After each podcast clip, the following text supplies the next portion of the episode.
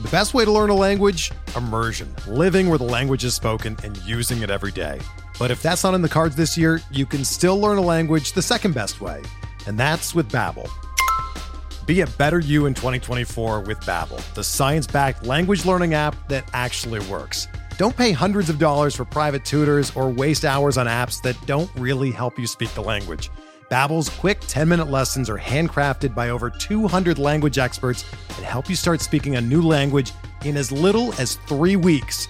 Babbel's designed by real people for real conversations, and their tips and tools are approachable, accessible, rooted in real-life situations and delivered with conversation-based teaching so you're ready to practice what you've learned in the real world. Here's a special limited time deal for our listeners.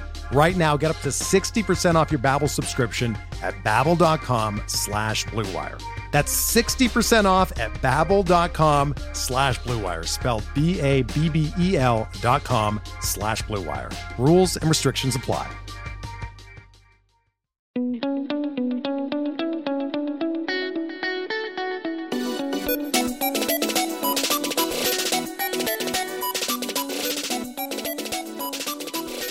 Hello, everyone, and welcome to the Keep or Cut podcast, a proud member of the Pitcher List Podcast Network. I'm Pete Ball, joined as always by Chad Young. Please consider following the show on Twitter at, at Keep or Cut. You can follow me at, at Pete B Baseball, and you can follow Chad at, at Chad Young. We are entering episode 70 here, Chad, the big 7 0. Yeah, kind of crazy you know you get you, you start one of these things you wonder like will it make it a year? Will it make it like it just we're just going right along 70 it just keeps going. I mean is it i, I guess this would be our manny margot episode? I guess. I, I guess uh, i mean yeah i don't know who the best 70s are in baseball. Yeah i don't think there's a whole lot of 70s and i don't know how reliable the source is. I tried to quickly look it up and it's telling me that jazz chisholm is number 70 and he is number two. So not really close on that one. Although apparently new Red Sox yeah. catcher Reese McGuire is number 70. I'll have to double check that one. But uh did did you see Brett Phillips new number for the Orioles? I did not. I believe he is wearing number 66 and Phillips 66 is the gas station. and so I, I have to imagine, just based on everything I know about Brett Phillips, that at some point in his life he was like, "I'm going to do this," and then it, the opportunity came up, and he was like, "You know what? I'm doing it. It's happening." Because yeah, there's no way that, that's an accident. That fits the personality pretty well there. Yeah, yeah. Well, anyway, folks, we're here to talk obviously about the trade deadline. We're not going to ignore it. Um, it it certainly has implications as, for as much as as much as you and I might want to after the Red Sox and the Red Sox going out their big acquisition is Eric Hosmer. The Guardians, it's like I think the Guardians literally just slept through their alarm that day. like they woke up too late and they're like, "Oh no, today was my final." I mean, I I was hoping the Red Sox would sell, and I guess the next best thing if you want your team to sell is to hope that they pretty much do nothing. And the Red Sox pretty much did nothing. So, I mean, we, we can start there. But what I was going to say is, eh, of course, it has implications for the 2022 season. But us, you know, looking long term, this is a long term fantasy baseball league podcast. There's certainly implications that, uh, are in place for for all of these trades that uh, that took place, or at least most of them. Some of them are certainly short term, the rentals and guys like that. But even those kinds of deals, where you know a player in a one year contract is traded away, could open up the door for other players, as we could see take place in Cincinnati, as we could see take place in Kansas City. So anyway, Chad, where do you want to start? Do you want to start with the Red Sox and this uh, curious Eric Hosmer move? Yeah, I'm I'm very interested to get your take on it because it. So let me tell you, as an outsider, what, what I see. Like, first of all, Hosmer is under contract. No, he could opt out, but he's under contract for what three more years after this one at 13 million a year. That doesn't seem like a huge contract, and it's not. It's not like I, you know, a bunch of people were like, "Oh, I can't believe they got someone to take on that contract," and it's like, meh, that money is not that big a deal. Like, it's just not a huge amount. But well, the Padres are paying basically, and the, right, the and the Padres. That's right. The Padres are paying yeah. it. So they needed the contract off their books for tax purposes, but they they were happy to send the money. That's right. So from that perspective, it's like, okay, fine, no big deal. But like, I don't know. I mean, like I said, I think Hosmer can opt out this year. I think that's right, but like, I don't know why. I mean, no chance.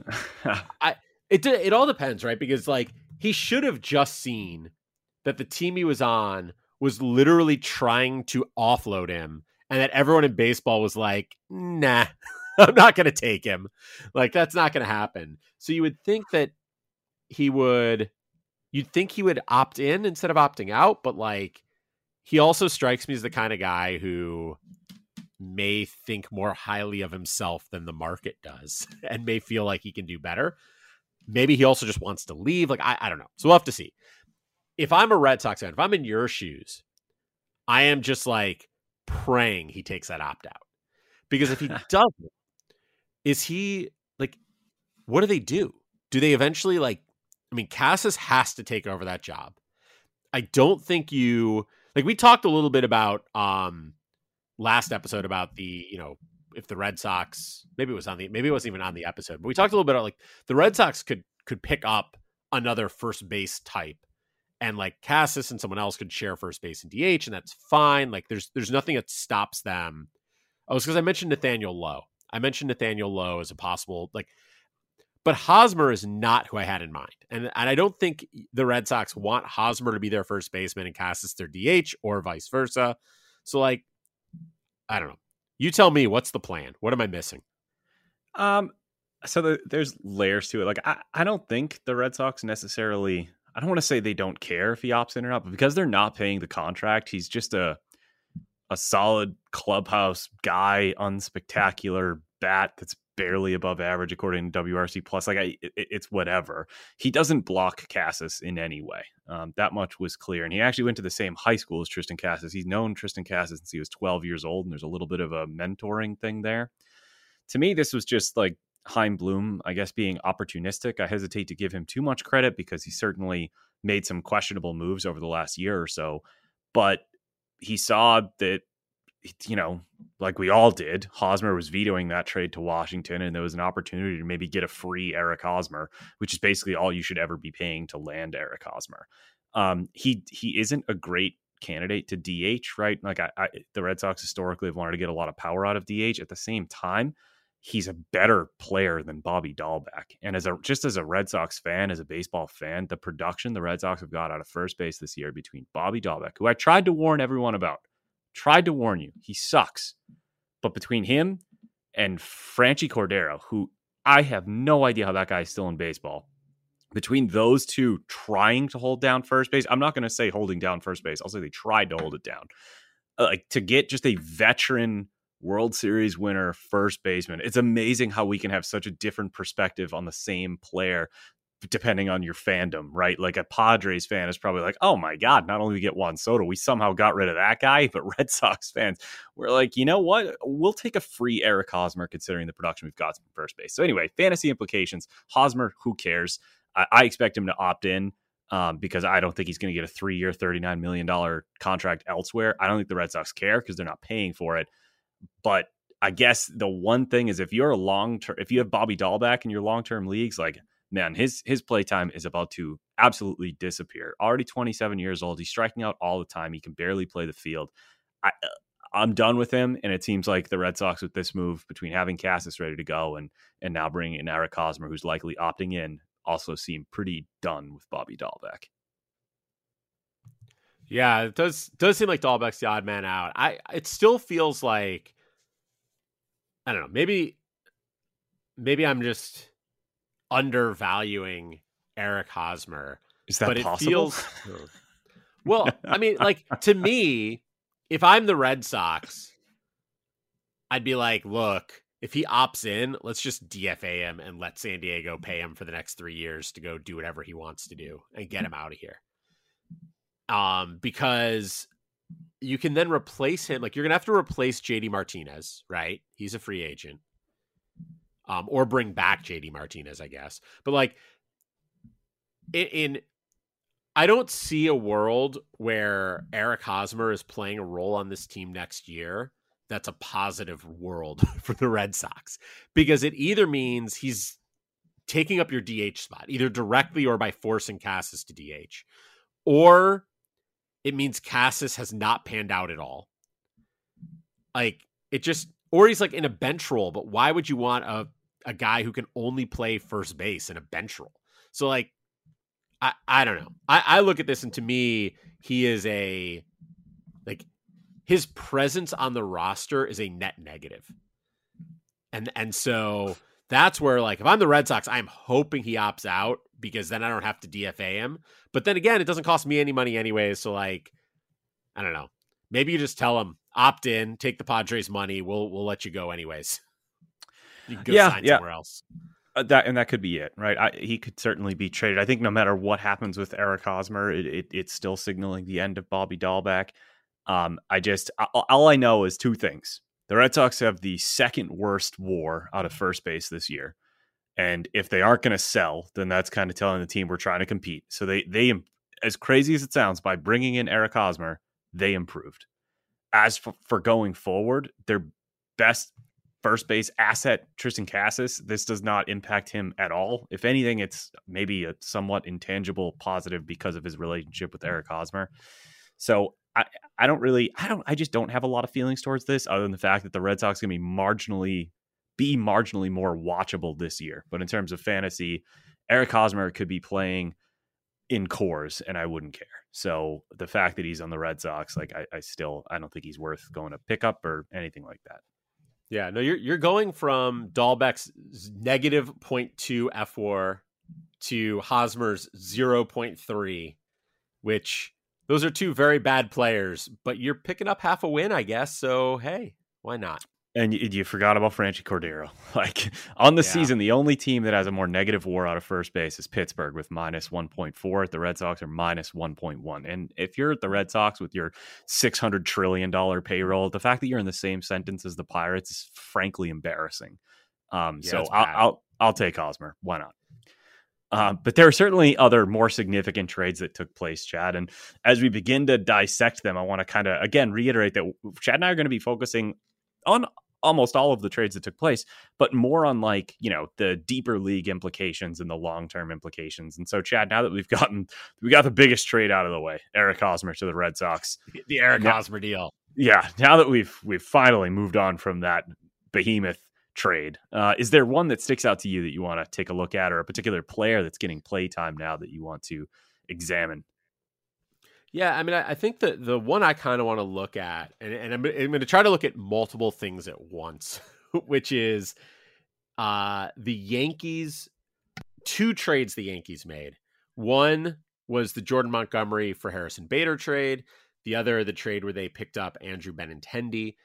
And I think it's important. The, the thing I want to sort of jump at, jump at here is I I hear I've heard lots of chatter about like, oh, Benintendi and Bader are moving to a much better park. This is a much better situation for them.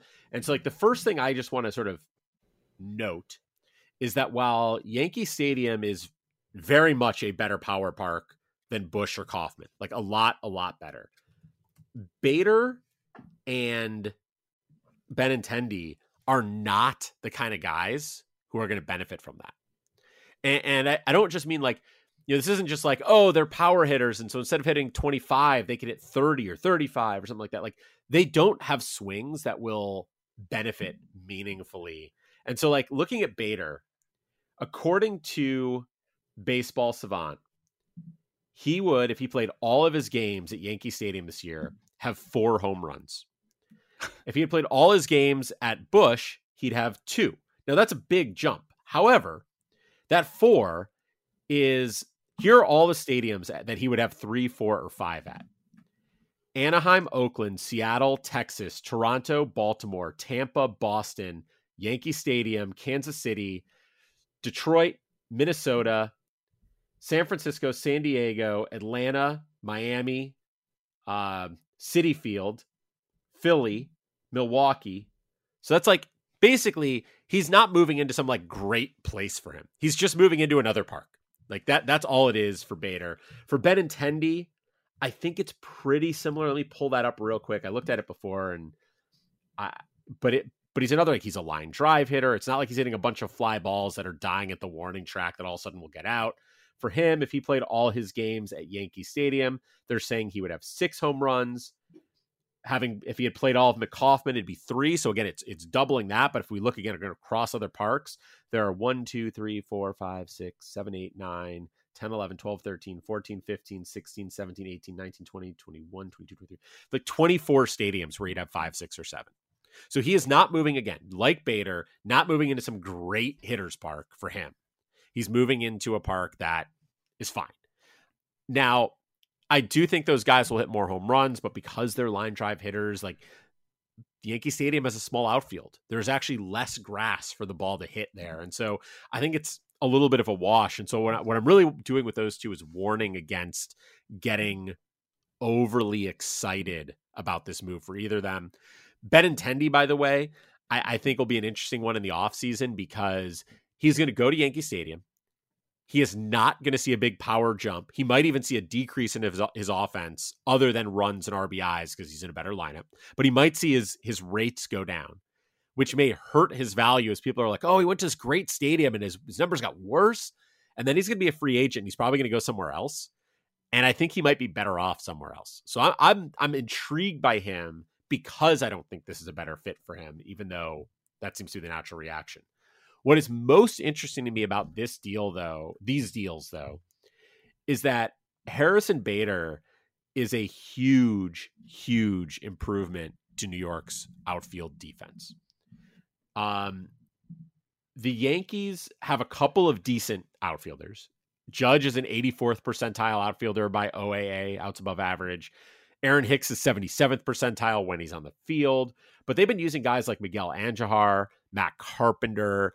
They've like Stanton has play, spent time in the outfield. Like they're they're they're trying everything they can to find another outfielder. Now all of a sudden, you've got once Bader is back on the field, which hopefully will be soon, for this year and next, you've got Judge playing a legitimately elite right field instead of his good but not elite center field.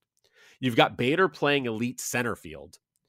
And when Hicks is healthy, he can be an elite left fielder. Or you can play somebody a little bit weaker out there and it's okay. And then you look at that Yankees rotation, they are as a team pretty close to league average in ground ball rate. But Nestor Cortes, Jameson Taillon, Luis Gil all give up more fly balls than the average pitcher. They all have low ground ball rates. They all give up more fly balls. Those guys all stand to benefit pretty significantly. Gerrit Cole and Luis Severino are both just a touch above average in ground ball rate, not, you know, they don't have a Framber Valdez, right? If like, if you had Framber Valdez and he got much better outfield defense, I'm not even sure you would notice or care. But that's not what their rotation is. And so I think that they're really going to benefit from this improved outfield defense. And so for me, the biggest impact of this trade when I'm looking long term is at least for this year and next, it feels like it's going to be a real positive for a good chunk of that Yankee rotation, particularly Cortes and Taillon.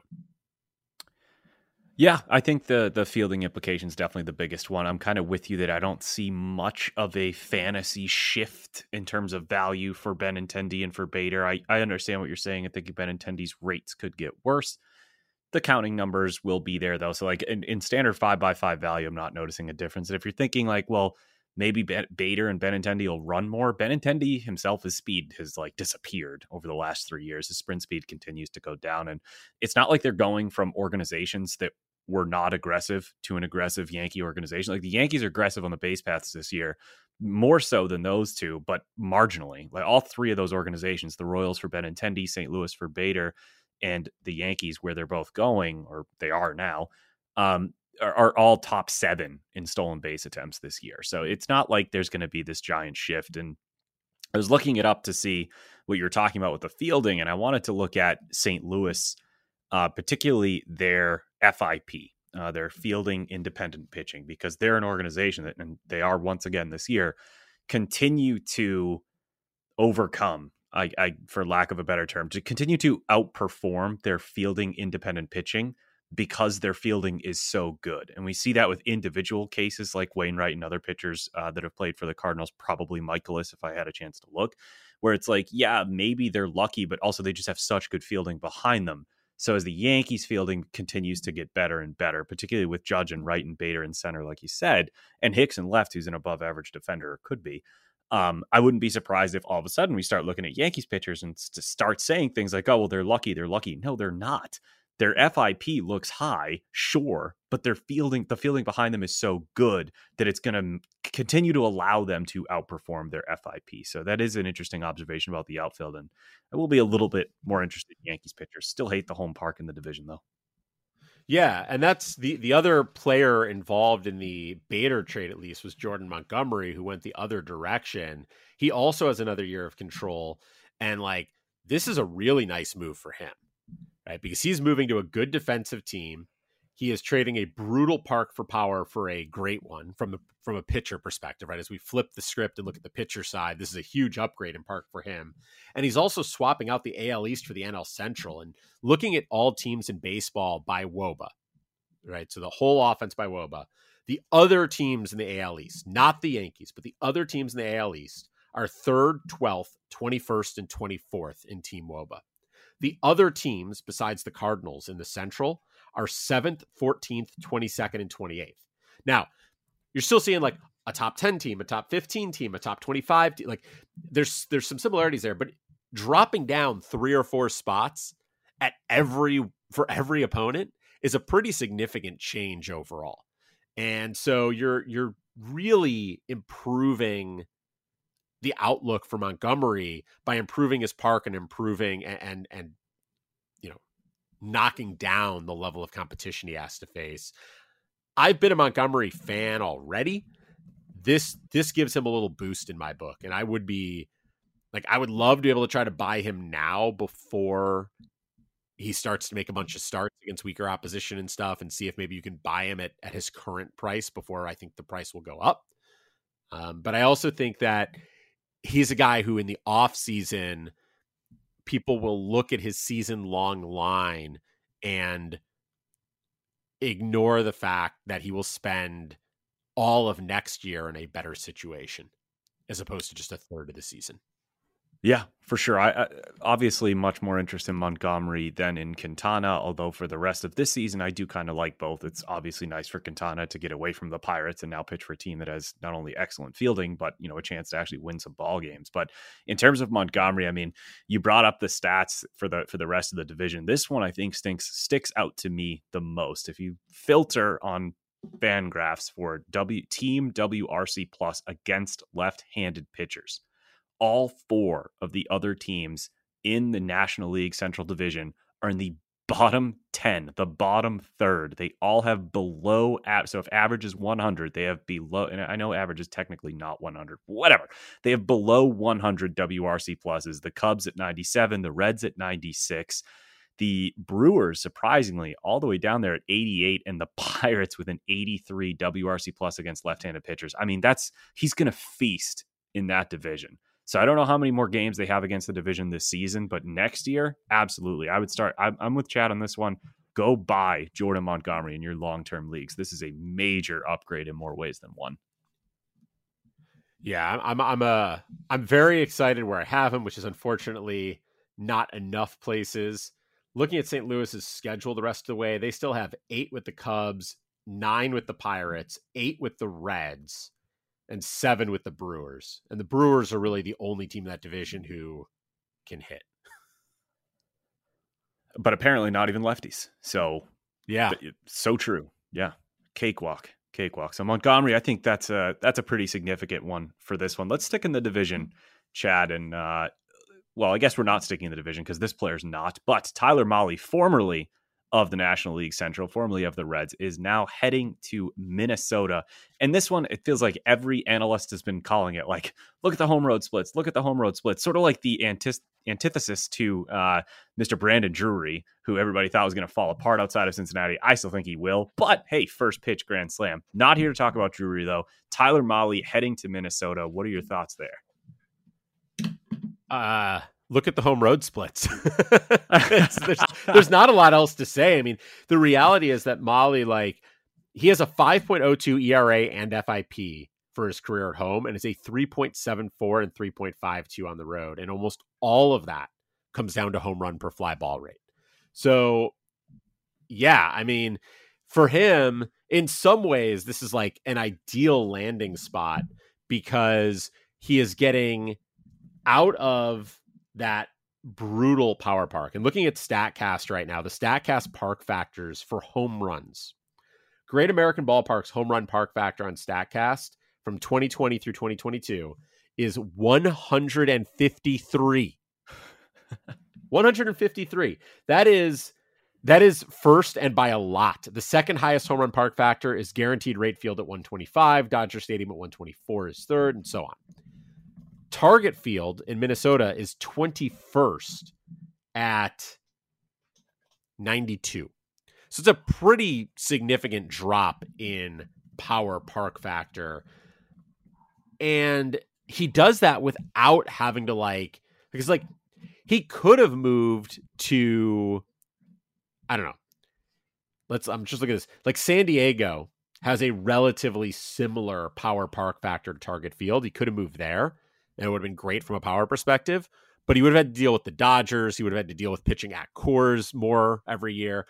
Minnesota is like it's a good park for power and or for for pitchers from a power perspective, and he gets to face the AL Central repeatedly. Like that's a that's a win for him. That's about as good a landing spot as you could have asked for. I mean, I, I really don't know like what I'm trying to think of like where I would have rather seen him go.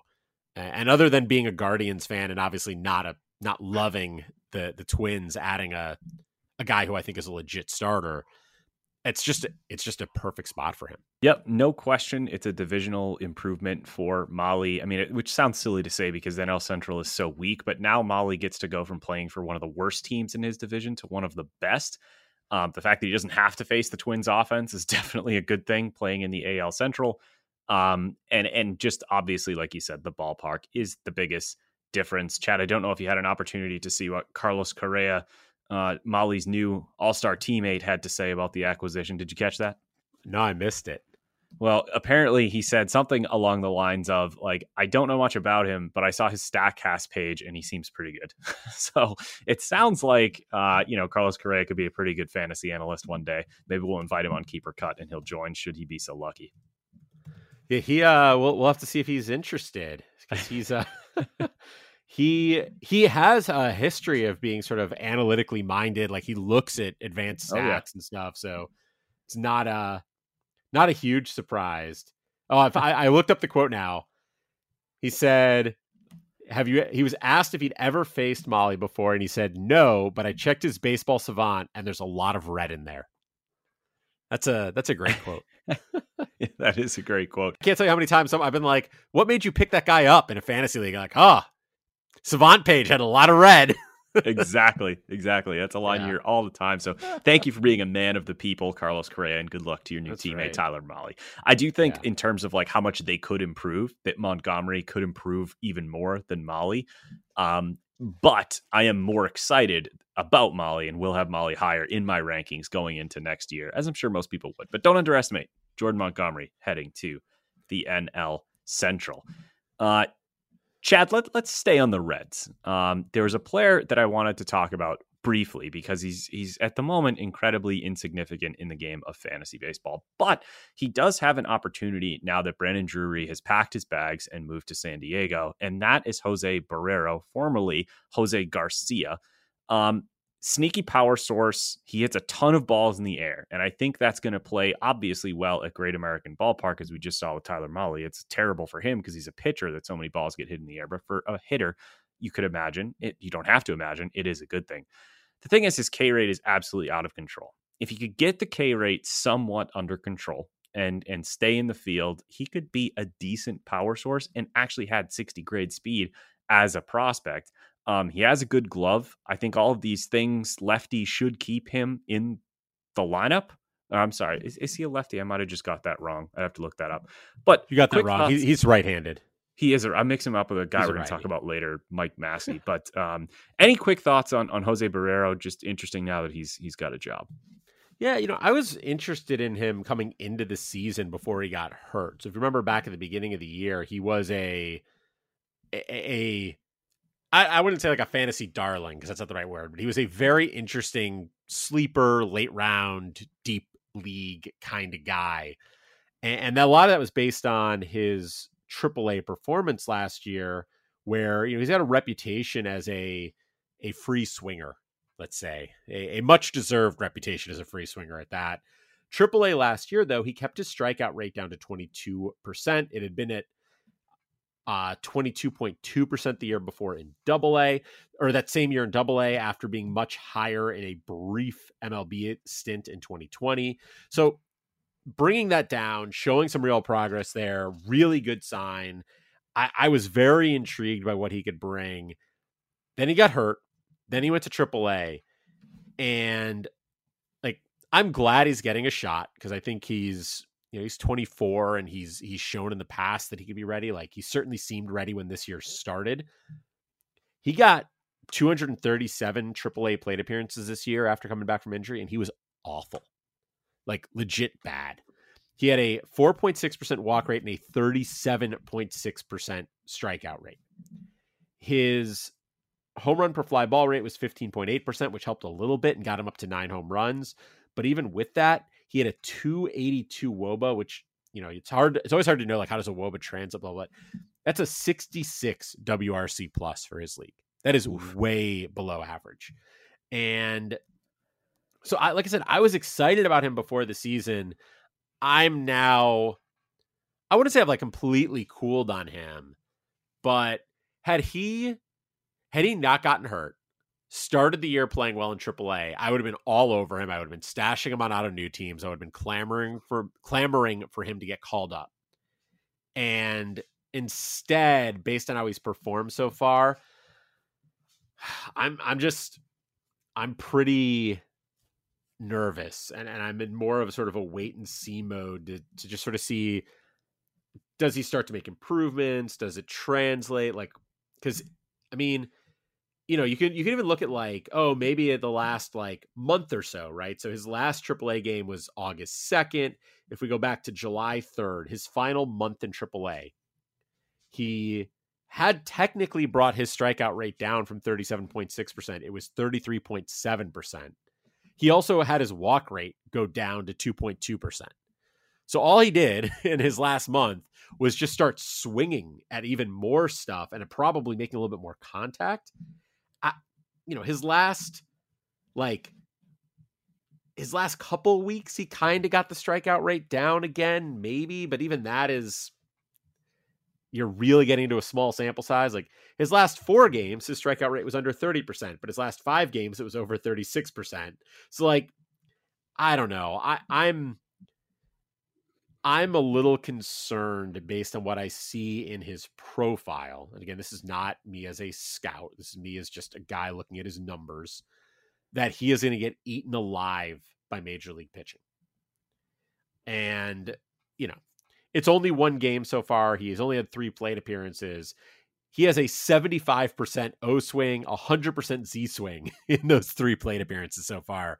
That isn't really making me feel better about his ability to like be patient, take a pitch. Like, I don't know. I, I'm I don't see any evidence that he's got like elite contact ability, which is the the skill you're looking for from a guy who swings that much. Like if you're going to swing at everything, you better make a ton of contact. I don't see the evidence he does that. I, I'm I've cooled pretty heavily based on the the the steps back he's taken this year. Yeah, no question. Eh, the the bottom line, if the strikeout rate does not go down, then he's going to be useless. You you can't be striking out 30% of the time at AAA, go to the major leagues, expect that to get better, continuing to do what you're doing. The one thing I will say, some context on that injury, and and like things like O swing, that that shouldn't be impacted by injury. So I'm not trying to cut him too much slack here, but it was a broken hamate bone that needed surgery in his wrist and his hand, wherever the heck the hamate bone is. But we know that that can that can zap a lot of power, and that obviously affects hitters in a lot of different ways. It's what we were worried that uh, Yordan Alvarez had earlier this year, and that would have been awful.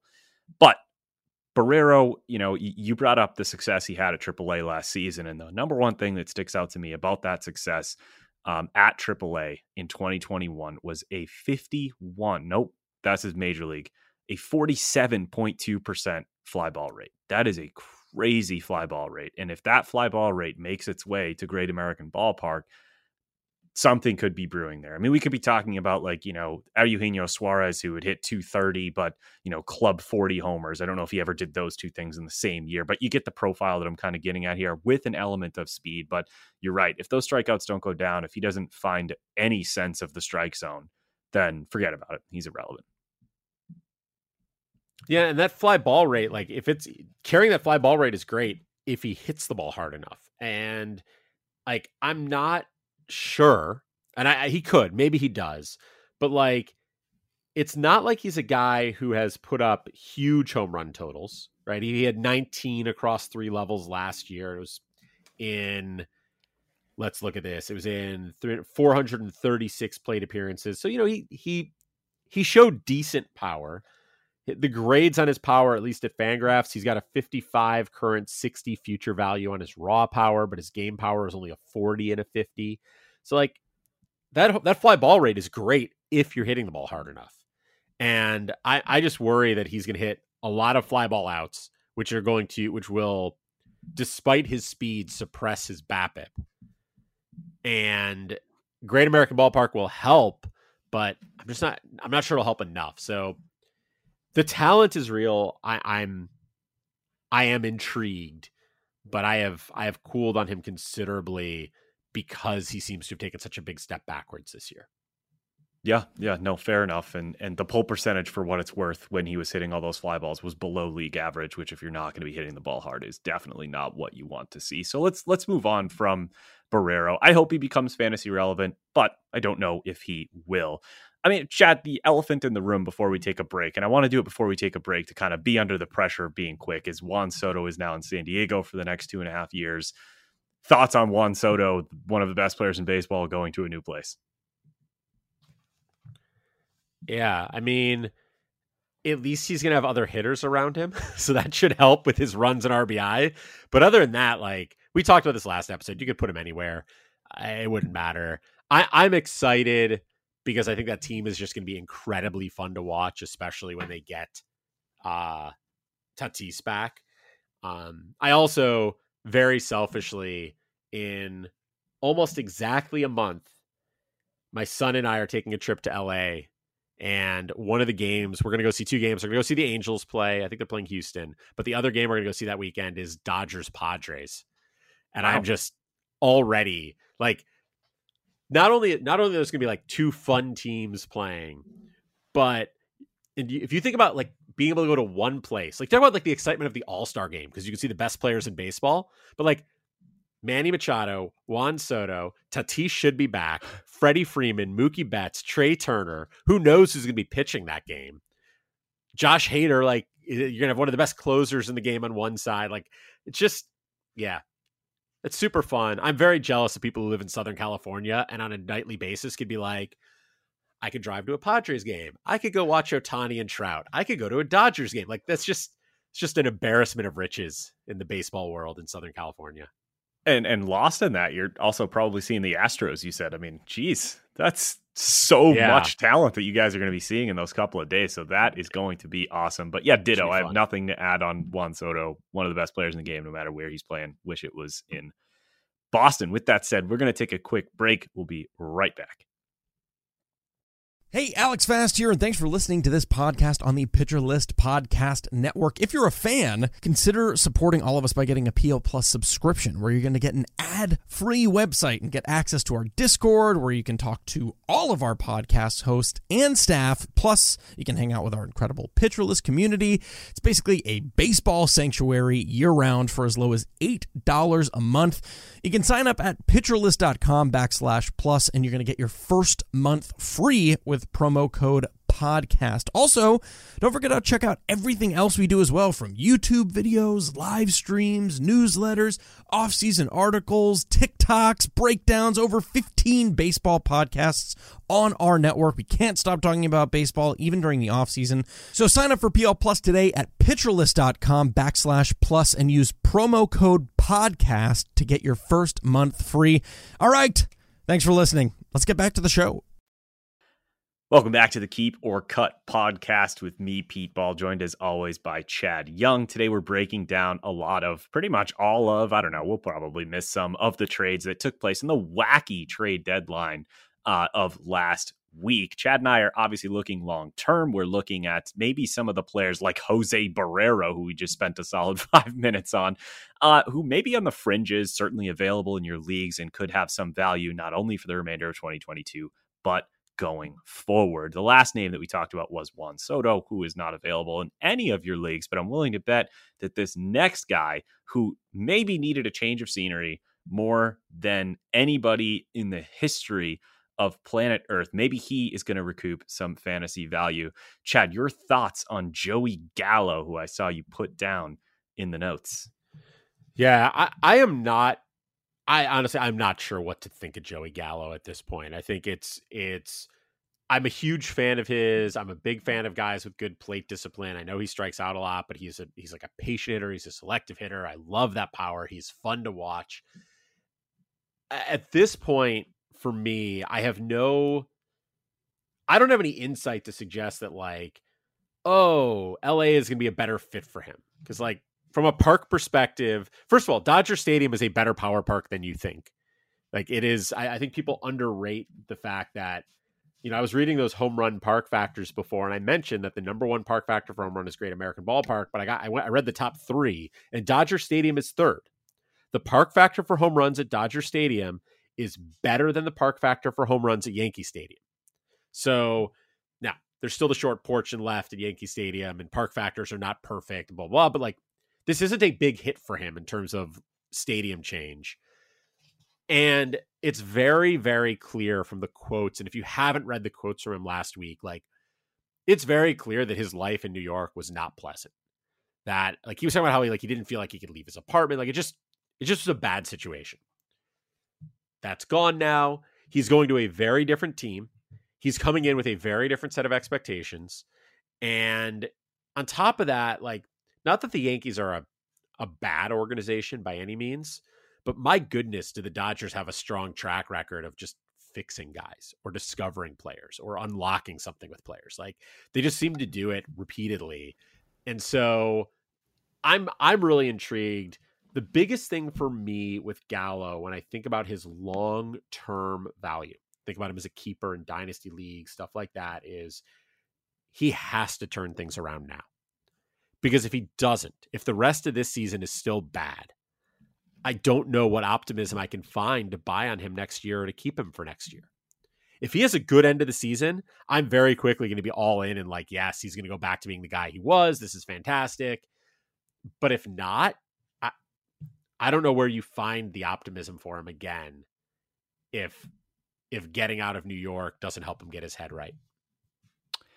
Yeah, the good thing is, is for a guy who needed a change of scenery, not only did he get one, but he's going to be able to pick his change of scenery for next year because he is an unrestricted free agent at the end of the season. So if the Dodgers can, if this perfect scenario takes place where the Dodgers get him right, and now he gets to pick where he wants to go, um, he could certainly all of a sudden return to fantasy relevancy pretty quickly. I do find it funny that maybe two of two of the biggest hitter busts from fantasy this year, Max Muncy and Joey Gallo, are now on the same team.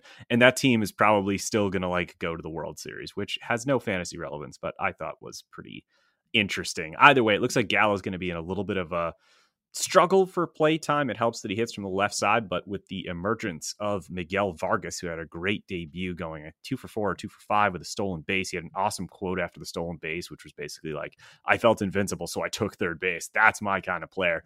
Um, Gallo is going to have to hold guys like that off um, in order to get himself right and get the play time he needs to get himself right. But Joey Gallo, definitely interesting. Somebody worth not forgetting about, particularly in points formats where those walks matter. Um, continuing to kind of churn through them here, I want to turn our attention to a, a keeper cut darling, somebody who has uh, come up all the time, really on just our podcast and maybe nowhere else, and that's JD Davis because Chad JD Davis, even though it's San Francisco, which is a little bit of a bummer, basically has a full time job now in San Francisco with Evan Longoria out with the strained hamstring. So, JD, are you back in? Yeah, actually, I was just looking at my Ottoneu leagues to see where he's rostered, and uh, we may we maybe need to have some trade talks because I need a third baseman in that Fangraphs staff league, and you've got Davis, and I'm uh yeah I'm back in. I mean, I, I think yes, San Francisco's a little bit of a bummer. Uh, the the real the the biggest concern I have is that like Longoria shouldn't be out forever, and when he comes back, I don't know what they do with Davis. Like I don't know what like how did how do those two share time? However, San Francisco, we talked about this a moment ago with Gallo going to the Dodgers. San Francisco, even more than the Dodgers, has been incredible at unlocking veteran talent. Right? They they somehow or another helped Longoria rebuild himself into value. They've unlocked stuff with guys like Darin Ruf, who got traded for JD Davis. Uh, they've they just seem to repeatedly be able to help players get the most out of their talent. And they've done that by investing in coaches. I don't know if it's still true, but like a year or two ago, they had like far and away the largest coaching staff of any team. And I don't know if that's still true, but it, it doesn't even matter if it's still true. The point is that they have really invested in coaching. And so all of this, like, oh, they fixed this guy. They got more out of this guy. This guy's had his best years now that he's there. And like they've done a ton with pitchers. You look at DeSclafani and how much more they're getting out of Cobb and goes on and on and on. But it's not just that they've gotten lucky. It's not just picking the right guys. Like they have invested in coaching and developing veteran players. And Davis is just a prime example of a guy who just feels like there's more to unlock in his game than what he's unlocked so far. And I love this. I, I think this is a perfect landing spot for him. Like, I, I don't know. Yes, there are other places he could have gone where there'd be less playing time concern. Yes, there are better hitters parks he could have landed in, but I will take gladly take those trade offs to get him with that coaching staff. I'm all in. Yeah, it's it's such a great point. I mean, look at the players in that team, and and, and you brought up um, oh, who who did you bring up for the veteran Darin Ruf, and there was there was Darin Ruf, Long, uh, Longoria, who who had you know a resurgent time there for sure. Right. And think about some of the other guys who had their best offensive seasons after the age of 30. JD Davis still just 29. I put down three in the notes. Brandon Crawford last year was probably his best offensive season ever, if memory serves me correctly. And Yastrzemski and Brandon Belt as well. So I, I agree. The coaching fit is a nice fit. Um, and just the, the fact that this dude has an average exit velocity of 93.1 is that's a that is a that is a ridiculous average exit velocity. Like that's stupid. That's that's less than two miles an hour away from just averaging a hard hit ball. That's crazy. So like th- there's potential here, and it's why Chad for a long time kept bringing up, and then all of a sudden I started echoing him and bringing him up because there is a lot of impact in that bat. So he's someone he's who there. Assuming they don't make another move, he's there two more years, right? And you know the I'm looking at uh Longoria who turns turns 36 has turned 36 he almost he's almost 37 is Longoria. Has been hurt on and off. He has a 13 million dollar I believe team option for next year. And that comes with a 5 million dollar buyout. But if I'm the Giants I assume if I'm looking at the Giants I assume part of this trade was that Davis can be there for the next couple years and now they can opt out of Longoria. And so I'm, you know, I'm looking for improvement in Davis's game immediately. I would trade for him right now, but I'm very intrigued to see what does it look like when he gets two months of of hopefully close to full time playing time, which he's never really consistently gotten. Then gets a full off season of whatever it is the Giants tell him to do and work with him on. And then goes through spring training with them and then comes in as the presumptive starting third baseman, which isn't a given, but I think is likely. Like I, am I'm, I'm very excited about the future here. And I, I'm to me, there's an opportunity to buy in on Davis before he takes off. Yeah. But Pete, yep. and, forget and, that I just said all that and then trade him to me. That's honestly, he's absolutely on my trade block. I, I hope I have third base plugged up for a while in that league. I actually no, I don't. I have a wicked expensive Alex Bregman. I don't know. We can definitely chat. Um, but another name just involved in that mix right now, the everyday DH, it looks like for the Giants, at least according to roster resources, Tommy La Stella. And so I'd say their DH role is not, you know, pinned down. So I, I think there's a worst case scenario where we still end up with plenty of JD Davis playing time. It, whatever the case, much better location. Um, let's shift our attention. I like the idea of going back and forth between guys who are absolutely on the periphery, really only deep leagues. Maybe you throw a buck at them and you're Ottoneu leagues. Two much more relevant players and one that we can't ignore is Trey Mancini heading to Houston, uh, where in his first at bat as an Astro, he hit a, a it went 377 feet, but I believe it would not have been out at Camden with their ridiculous right. new fence, and it it looked like a pop fly. It was a home run into the Crawford boxes. Um, so Trey Mancini in Houston, is there anything to add other than it's just a great fit? It's definitely a great fit. I think that there's a couple of a couple of pieces of caution I would put out there. So one is after coming in, getting that first game, hitting a home run, he was out of the lineup the next day. And he was not just out of the lineup, but they had Yuli Gurriel, who in theory he should be upgrading and replacing. They had Yuli Gurriel in the lineup and hitting second, which tells me that they Dusty don't. Baker.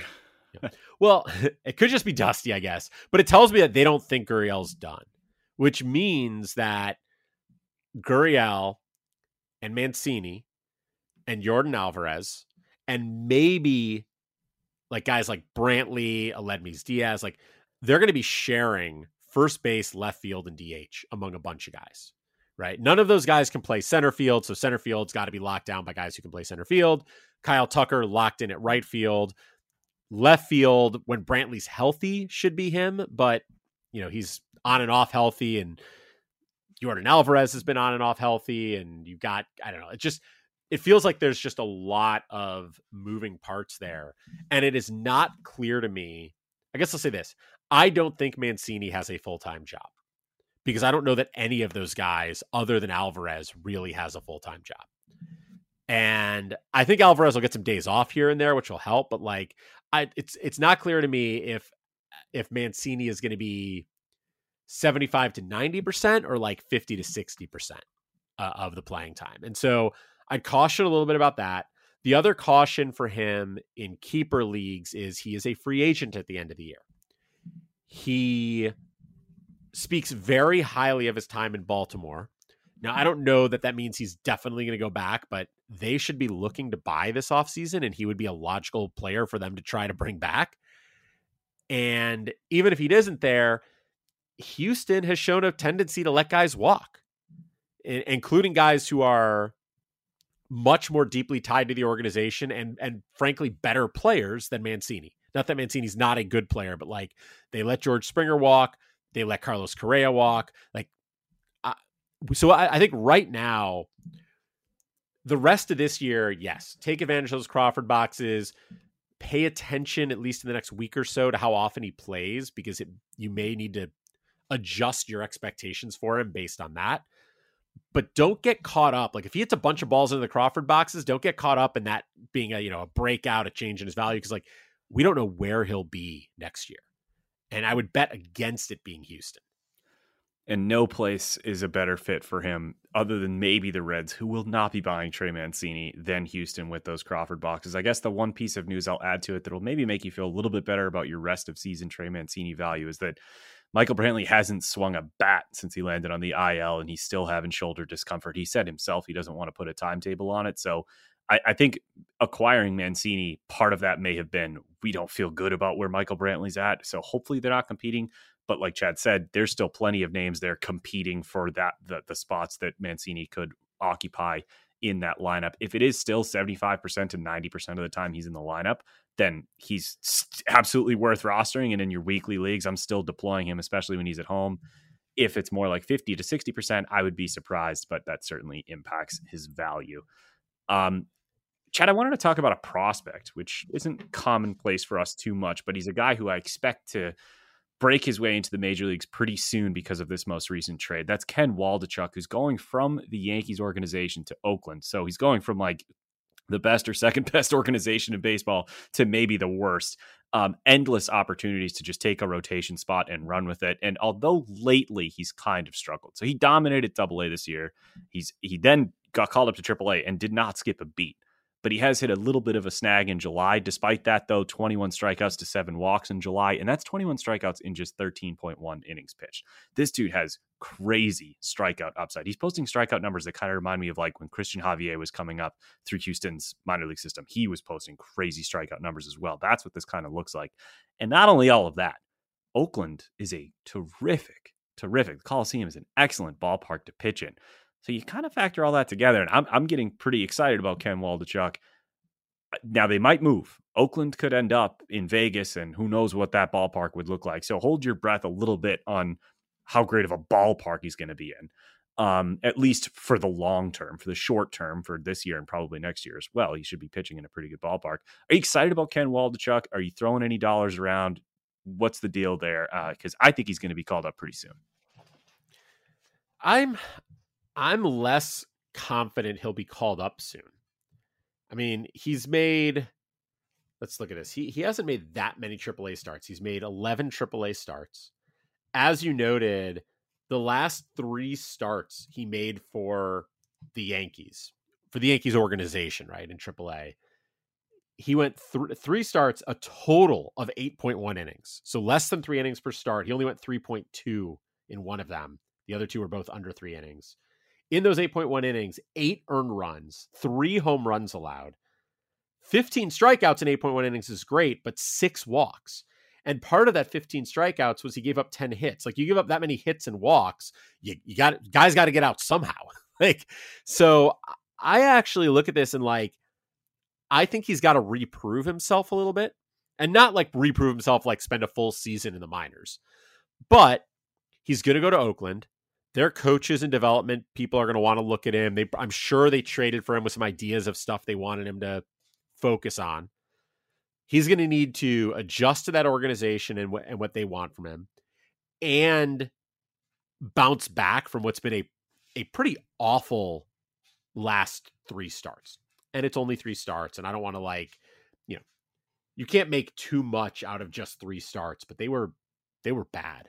And like before you assume like, oh, he was getting BABIP to death, which he was. It was a 438 BABIP. He had a 671 FIP over those three starts. Like he's been legitimately bad. He's walking everybody. He's been extremely homer prone. So like, let's just, I don't. Let's just take a deep breath on the Ken Waldichuk hype because I don't think he's coming up soon. I think he's got a good month left in AAA, and then we'll see. Like at that point, you know, looking at his innings count on the year, I mean, he's at. Uh, hold on, I lost it. Here we go. Like last year, he got up to 109, 110 innings basically. This year, he's already at about 78.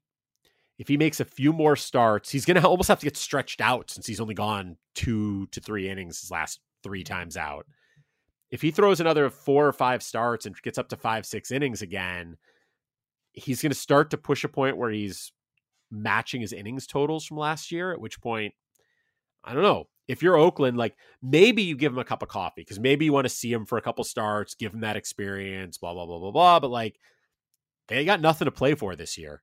I don't know why they would rush him. And so I think from a from a service time perspective from a development perspective, from the organization wanting to impart their own notes and thoughts on him, I, I'm not expecting much from him this year at all.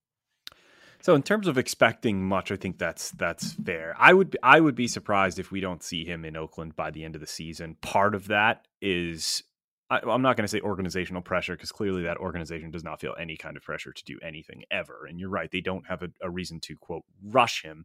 Well, I think you make the case that pretty soon he's it's not going to be rushed; it's just going to be time. He is 24 years old, but like look at look at Oakland's rotation right now. Not that it, I get it; they're they're in contention probably for the number one overall pick, and but right now Cole Irvin, James Kaprielian, Paul Blackburn, and Adam Oller, uh, and that's it that's it, at least on, on roster resource. Uh, maybe JP Sears gets a look before he does. He's got two years on Waldichuk. JP Sears is one of the other more significant names moved in this. I think it was four player deal from the Yankees to Oakland, but Sears has pretty much exclusively come out of the bullpen this year. So I don't know if they would feel more comfortable deploying him into that rotation. So you're right. The innings, especially lately in July for Waldichuk, have been a little bit concerning. I'd still if I'm out of it, I'm I'm thinking really along the lines of Ottoneu with a lot of these names I'm throwing out there. You know, if I'm out of contention right now, I'm throwing a buck at Waldichuk. I'm throwing a buck at Barrero. I'm throwing a buck at JD Davis, and I'm seeing what sticks. And I, I think you will at least find out something about Waldichuk in your dollar you spent on him before the end of the season, as opposed to absolutely nothing. Yeah, I, I, I have no issue. Like Waldichuk being rostered in Ottoneu makes sense to me. Like in a 40 man roster, having him as one of your, you know, one to two to maybe three dollar guys, fine. I totally get that. But to me, it's a it's a 2023 play. It's not a like maybe he'll be up soon and I'll get to like I just that's not what I'm expecting from him. I could be wrong, but it's not what I'm expecting. Whereas like Barrero is up and is gonna like he should play every day the rest of the season, unless he really is overmatched, which I suppose could happen. And they like they may get have their hand forced to send him down, but otherwise he'll be up. And and, and Davis, who I think I think can contribute. I, I, don't I don't think you're wrong to think he's like a one to three four dollar guy, but I but he at least I you know I'm expecting him to contribute this year, even if it's not at a particularly high level. Davis, without question, of these names, has the safest floor. I think that I, I don't know if I'd call his floor safe, but he has a floor. Whereas I don't know if Waldichuk, especially Waldichuk, right, because he's still in the minors, or Barrero. I mean, his floor is, is beneath the floor. Um, so yeah, I I I consider Davis the most of those three. Chad, we had a lot of closers move. Um, Jorge Lopez, who it made a lot of sense for Baltimore to trade him, and they did, and they did pretty well in that trade, apparently. Um, moved to Minnesota. Uh, we've got Rogers now heading to Milwaukee, where it looks like I, would guess Devin Williams takes the job, and and and Rogers, I, I, don't know, he's now a lefty out of the pen. Um, Hader now going to the Padres, of course, and I think the most significant one, and we were talking about it before the show, might be Raisel Iglesias to the Braves. Um, I don't know if there's a whole lot to be said for two of those names, Lopez and Hader, because I think they still have jobs. Maybe their jobs are even better now. Um, I mean, Hader, not really, because he was already playing for a good team. Certainly Lopez. Um, what are you doing with Rogers and Iglesias? Rogers, who had lost his job even before this trade took place. Yeah, I mean, quickly on Hader, like I think it's it's an upgrade in team for Hader, except for the fact that the Padres may win games by an average of like 73 runs moving forward. But it's a, I mean, I think it's a slight upgrade for him, but it doesn't really change him much. Rogers and Lopez and Iglesias are all way more interesting. Uh, I have Rogers on my my CBS team, my CBS head to head that I've talked about on here before. I am totally flummoxed right now because the the Brewers have good reason to want to keep uh keep Devin Williams in the role he's in. Then they've had two games since Rogers came over. In the first one, Williams came on in a tie game in the ninth after Rogers had already pitched, and Williams gave up a walk-off home run to Bryan Reynolds. In the next game, Williams again came on in a tie game in the ninth inning, and Rogers didn't pitch at all. And so now, like, if there's a save opportunity for them tonight, and we're recording for those listening, we're recording this on Friday, August 5th. So by the time you listen to this, some of this will be outdated and we may know more. But if they have a, a game tonight where they need a save, I would imagine Rogers gets the save shot because Williams will have gone two nights in a row and Rogers hasn't. And so I I don't know. I, I you know, if I look at it from a purely strategic standpoint, uh, like if I were the manager of the Brewers, being able to deploy Williams where and when I want to deploy him instead of making him my quote unquote closer is how I would want to use him. From a cheap owner standpoint, which Milwaukee certainly has, you can keep arbitration figures down for Williams by avoiding saves. So, like, there are reasons to keep him out of the closer's job. So, I, I don't really know what exactly to expect. I am super torn because I like I had Rogers for nine dollars in this league, which is a really good price. Like I traded in this league to get Emmanuel Clase and Josh Hader earlier this year. They are twenty four and twenty nine dollars. It's like at nine dollars, like I was very happy with Rogers, and now it's like I don't know if he's a cut. I don't know if he's a long term keeper because like if he is a closer, he's a keeper at that price. Like I, I don't know what to make of him. So I, I'm waiting though for more information. I haven't made any drastic moves with Rogers. I floated him in some trade talks where I was maybe going to pick up a, a more established closer, but like I, think it's sort of a wait and see how they're going to use that pen. My guess is it's Williams, at least for now. But I don't know. I mean, if if like I said, if there's a save tonight and Rogers gets it and gets it and does it well, you know, sometimes that's enough to get a guy running with the job. As for the other two, like this is a great landing spot for Jorge Lopez because he easily could have gone to a team that just needed bullpen depth and didn't need a closer, right? You look like Toronto is adding bullpen depth. If he gets traded to Toronto, he's not a closer and he's not going to be a closer. It's like if you have Jorge Lopez, you should be happy. If you have him as a, in a keeper league, his keeper value has probably gone up because he's now still a closer and he's now a closer for a team that is unlikely to trade him away, which means he's likely to stay a closer. It's like that's a good place to be with him. And Iglesias, I mean, Iglesias is an interesting one because he becomes a really interesting buy for a team that's out of contention right now because he will not be the closer in Atlanta. He'll be second in line. And Kenley Jansen, he's had those heart issues again. And, you know, injuries happen. He'll need days off. Iglesias will pick up some saves, but he will not be the closer there. But Jansen will be gone after the season. Iglesias is there for three more years, I think we mm-hmm. said. Like, I think he's going to be their closer next year. And he'll be a closer on a good team next year. So, his, in terms of keeper value, like if you're in a redraft league, Iglesias, this is a huge hit to his value. He was a closer, now he's not. Big drop in value in five by five in terms of redraft or in terms of keeper leagues or dynasty leagues, his long term value has increased because he's going to be closing for a better team starting next season.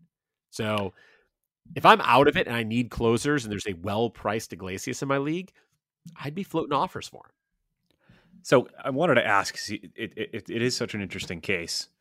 And you said well priced Iglesias. Right now, Raisel Iglesias on in, in all Ottoneu leagues is an average of about 15 bucks and head to head graph fangraph points it's 13 now i imagine in head to head points in your mind he's still a hold and he's still worth trading for because he's going to get holds instead of saves now yeah. most likely which is worth just as much but if you're in like let's say an Ottoneu 5 by 5 are you at that price are you trading for Iglesias are you that confident next year he's going to be what, the closer what was the price 50, he's fourteen dollars and eighty cents. So he's about a fifteen dollar.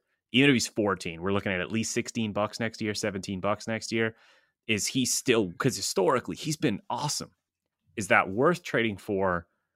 Are you that confident he's going to be the closer next year in Atlanta? Because I, I kind of am, but is it worth it at that price? I think I'd be looking. I'd be looking to trade him away if I had him and was contending.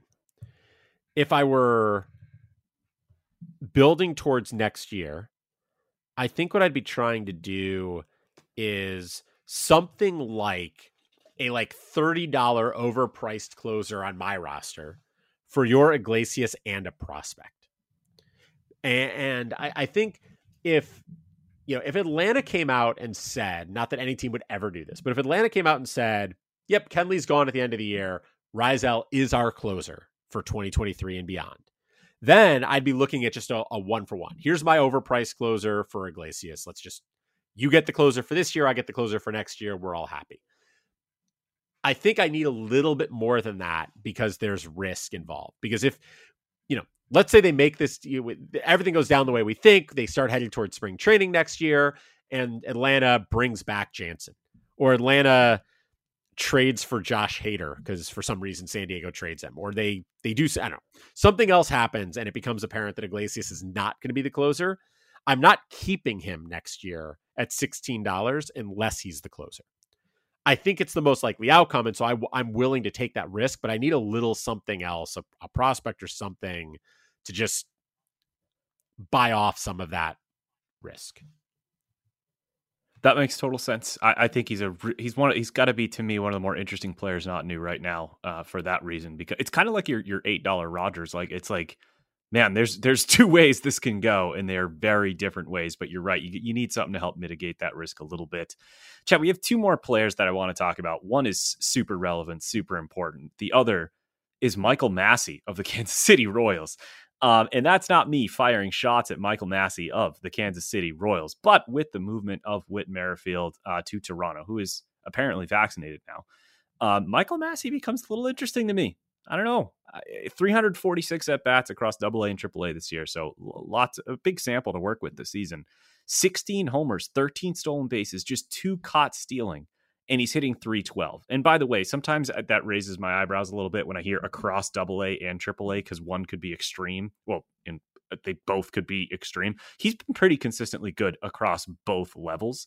Um, and and now all of a sudden he gets called up, and he's he's gotten some hits in his first couple of games. He did get a cup of coffee earlier in the season, but most importantly, since he's been called up since the trade deadline, he started both games.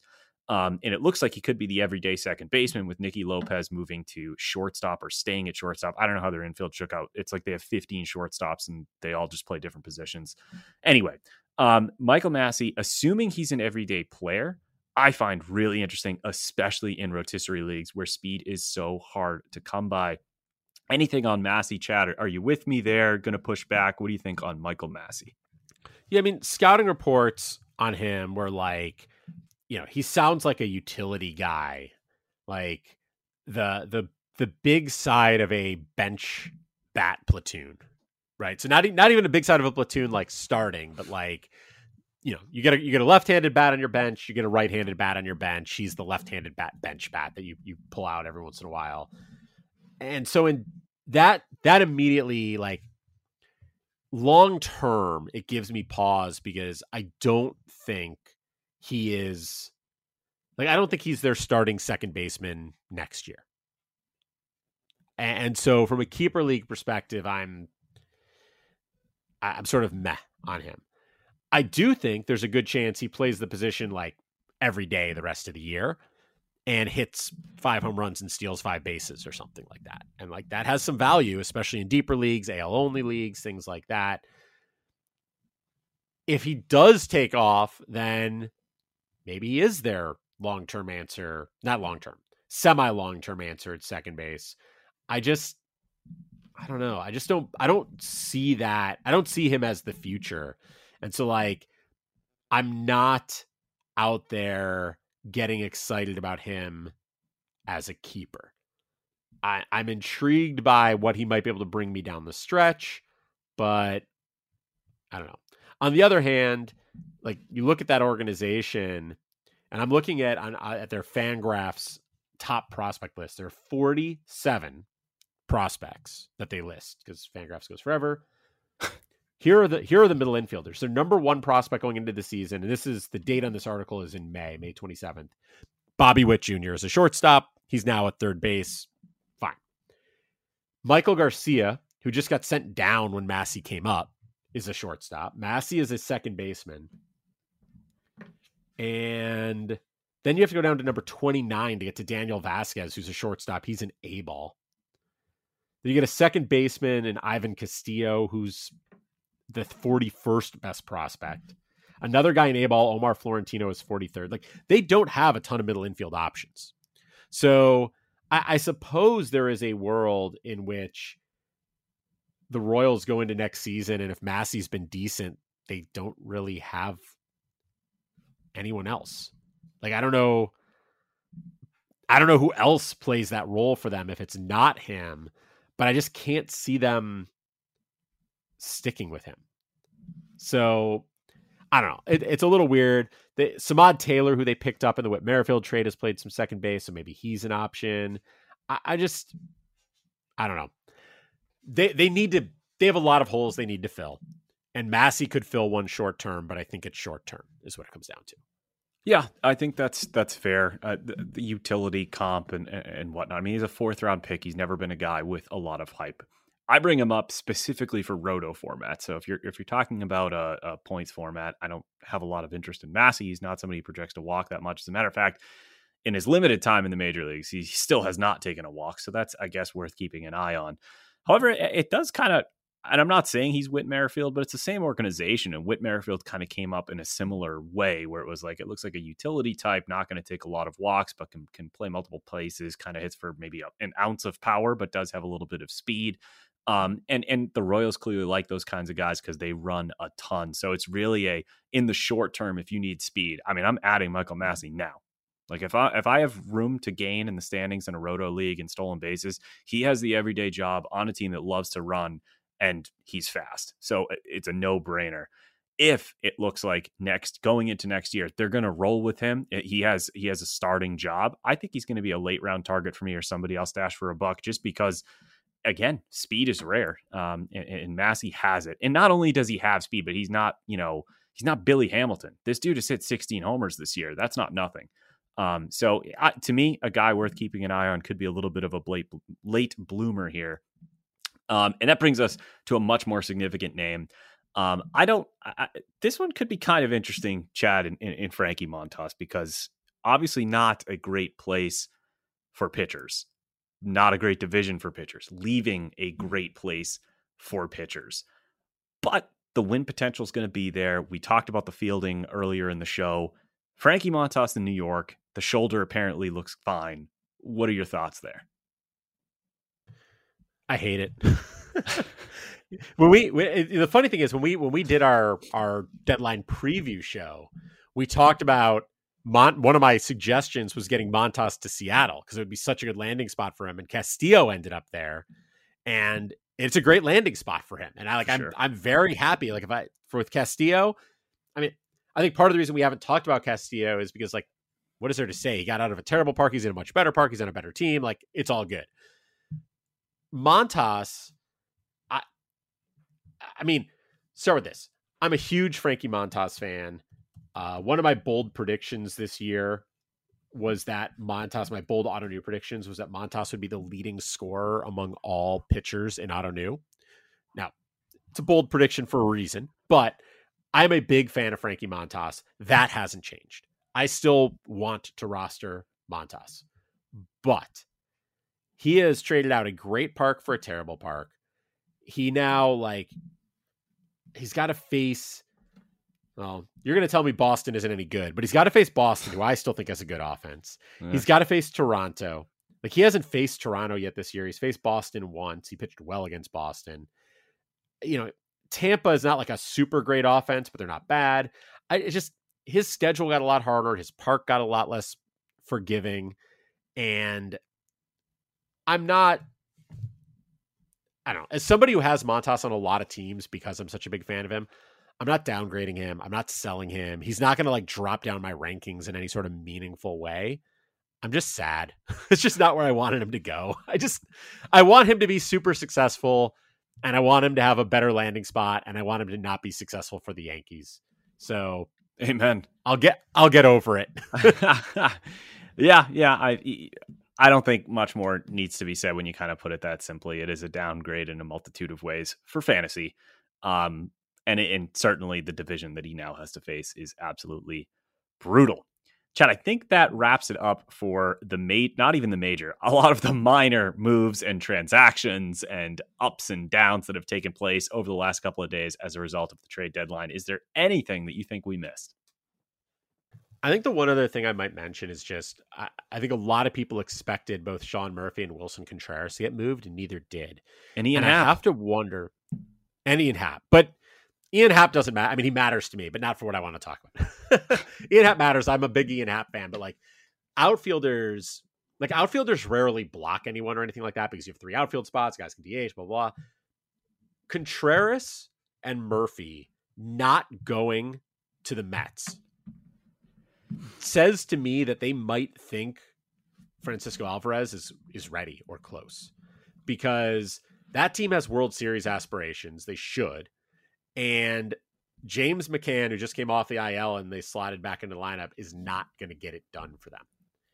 And I, I think there are two interpretations of the catcher market at the deadline as far as the Mets are concerned. One is they couldn't get something done and you know they should have tried harder. They should have been able to make a move. Like you got to, you know, shoot your shot when you got your shot, and that's and they have it now, and they should have done that.